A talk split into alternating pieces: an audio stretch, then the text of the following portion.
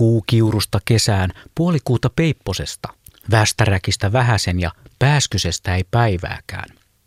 Niinhän se menee, vanha suomalainen kesää ennustava loru. Ei toimi enää nykyään, sanovat niin sanotut asioista perillä olevat lähteet. Itse näin kevään ensimmäisen kiurun maanantaina, eli sen mukaan kesään olisi kuukausi. Peipon kuulin ensi kertaa pari viikkoa sitten, eli siitä laskien nyt jo olisi kesä. Västäräkin näin reilu viikko sitten, eli sittenkin kesään olisi vain vähäsen.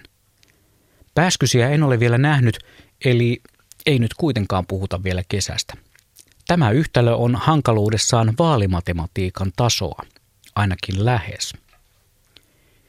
Kevät tulee toisen kansansuussa viihtyvän hokeman mukaan keikkuen.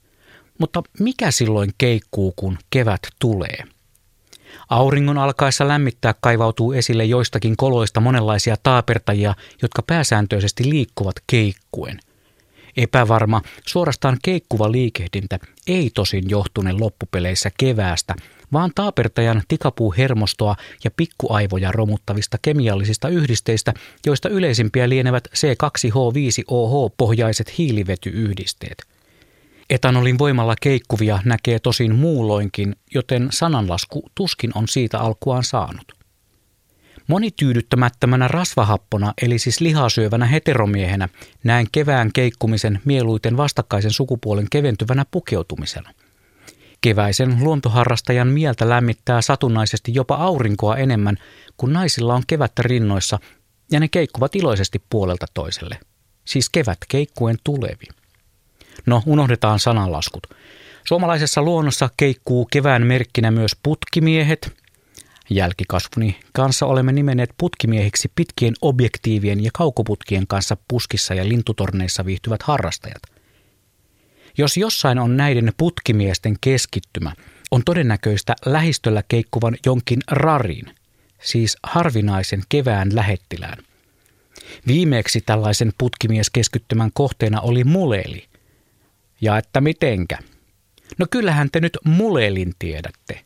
Mustaleppälintu, muleli. No nyt tiedätte. Varmana ja varsin odotettuna kevään merkkinä voidaan pitää sammakoiden klaanin esiinmarssia. Voi sitä riemua, kun kuulee ensimmäistä kertaa sammakkolammen lemmekkään kurnutuksen ja näkee sen kiihkon, joka pienten sammakoiden tekemiseen liittyy. Siinä on kuulkaa joukkoistamisen voimaa kerrassaan. Oma lukunsa kevään merkeissä on tietysti ihmisen omat ja ihmisen lemmikkien aikaansaannokset, joiden paljastuminen lumen alta keikuttaa mielensä pahoittajien ajatuksia joka kevät. Ja onhan se suomeksi sanottuna koiranpaska yksi vastenmielisimmistä kevään merkeistä, mutta ei siitä sen enempää, ettei kukaan mieltään enempää pahoittaisi.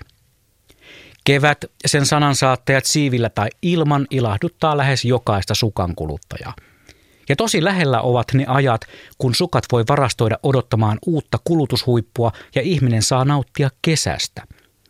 Nyt on siis aika nauttia ja ottaa vastaan mitä tuleman pitää, vaalituloksesta välittämättä. Kuten Junnu Vainio asian kiteytti, hiljaa vaeltaen tahdon sinne ehtiä, missä ilmesty ei joutavia lehtiä. Hoitakaa te uskolliset hyvin sorvia, jo näkyy hiiren korvia.